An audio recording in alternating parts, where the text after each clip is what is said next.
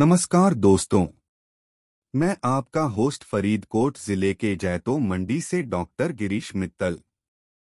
मैं आप सबका स्वागत करता हूँ हमारे पॉडकास्ट टेक्नोलॉजी जगत में। आज बात करेंगे टेक्नोलॉजी जगत की दुनिया के बारे में।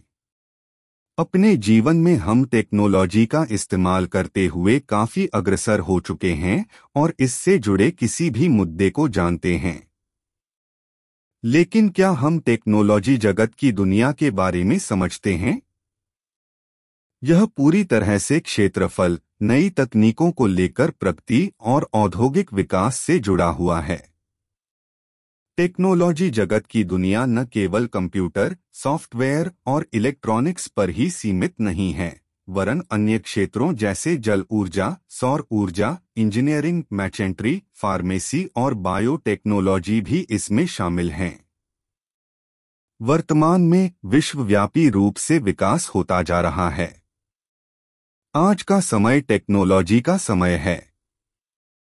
यह एक रीढ़ है जो मानव जाति के विपणन से लेकर आँखों के संरक्षण तक सभी विषयों को आवृत करती है।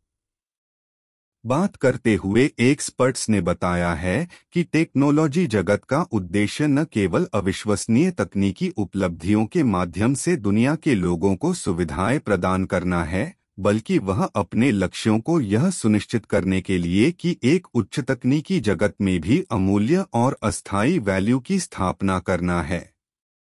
टेक्नोलॉजी से संबंधित विषयों पर आयोजित की जाने वाली कॉन्फ्रेंसेज एवं सेमिनार्स में इस क्षेत्र के एक्सपर्ट्स में जुटकर दुनिया के इस क्षेत्र में हो रही नवीनतम तकनीकी अद्वितीयताएँ, कुशलता, ज्ञान एवं अनुभव के बारे में एक दूसरे से जानकारी विनिमय करते हैं।